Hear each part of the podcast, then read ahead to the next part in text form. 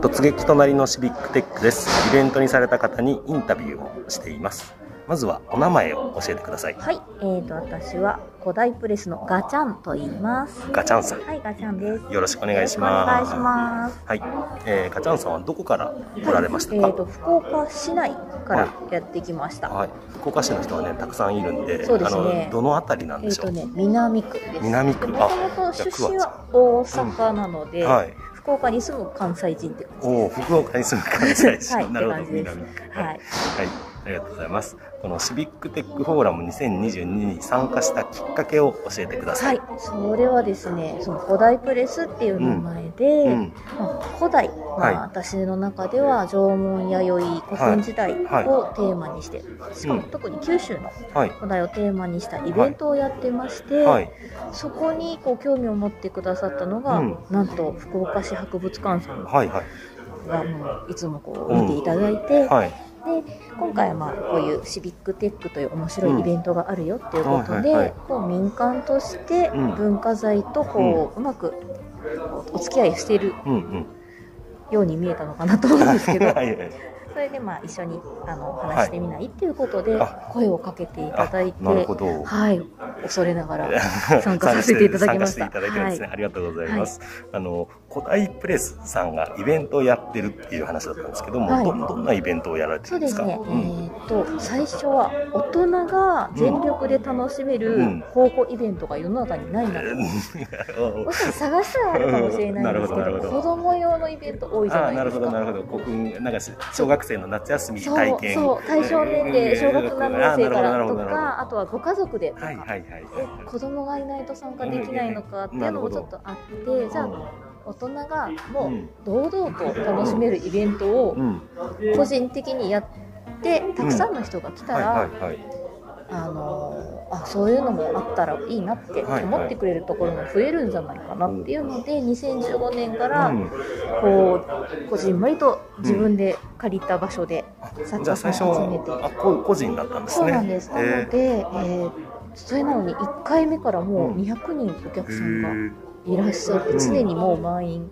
うん。コロナ前だったのでうん。すし詰め状態みたいなのうんがうん。よく発生するぐらいでうん。2年目ぐらいから文化財担当の人はいはい。のお客さんとして来てくれへてでその方に次の年はうん。イベントの中で交互トークしてもらうとか、はいはい。でどんどんどんどんつながっていって、でまあ、コロナになってからは、まあ、ちょっと,、えー屋外のイベントとしてうん。市町村が町のお祭りをちょっとこう高校寄りなイベントにしていきはいたな、はいいはい。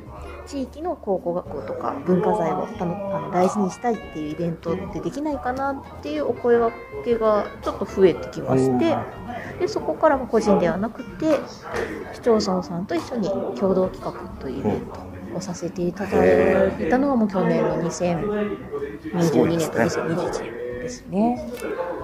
あの、はい要はなんかどっかの本の雑誌のなんか古代編集部みたいな話じゃなくてそうなんです。全然違うんですね。古代フェスっていうのは、はい。あの古代フェス自体を コロナでできなくなったので、はいはいはい。みんなに忘れられたら辛いなと。ああなるほど。そのやったら200人来るけれども、はい。やってないともうなくなったのかって思われるので、じゃあサイト作ろうと。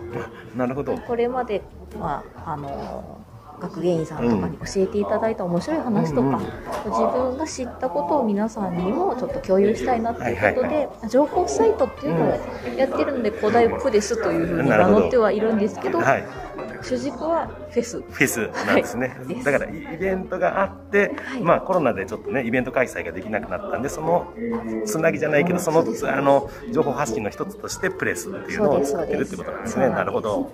わかりました。えっ、と参イベントに参加してみていかがでしたか？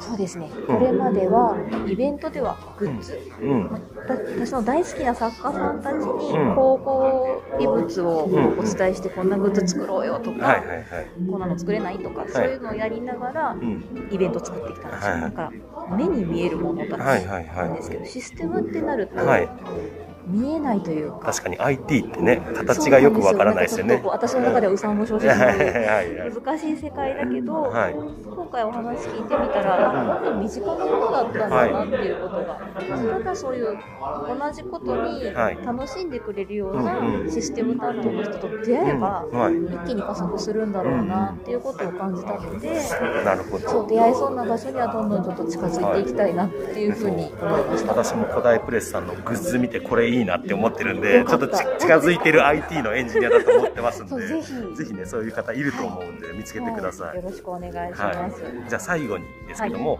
福岡の良いところを教えてください。福岡の良いところ、はい。い、っぱいあるんですけど、うん。えっ、とね、本当文化財担当者が優しい。文化財担当だ。今日もね来てくれてましたよね。あの館長の話も面わ白かったですからないしことがあって質問したら多分10倍ぐらい返ってくる。すごいですね。はい。ので本当にあのもし古墳とか、うん。まあ、古墳だけじゃなくても文化財興味あったら、うん。博物館とかに足を運んで、でまあお話聞けるうん。時があったらどんどん質問してみた方がもう世界が広がるので、うん。それができる、市町村じゃないかなと思いますので、はい。はい。はい。じゃあどうもインタビュー答えていただきありがとうございました。ありがとうございました。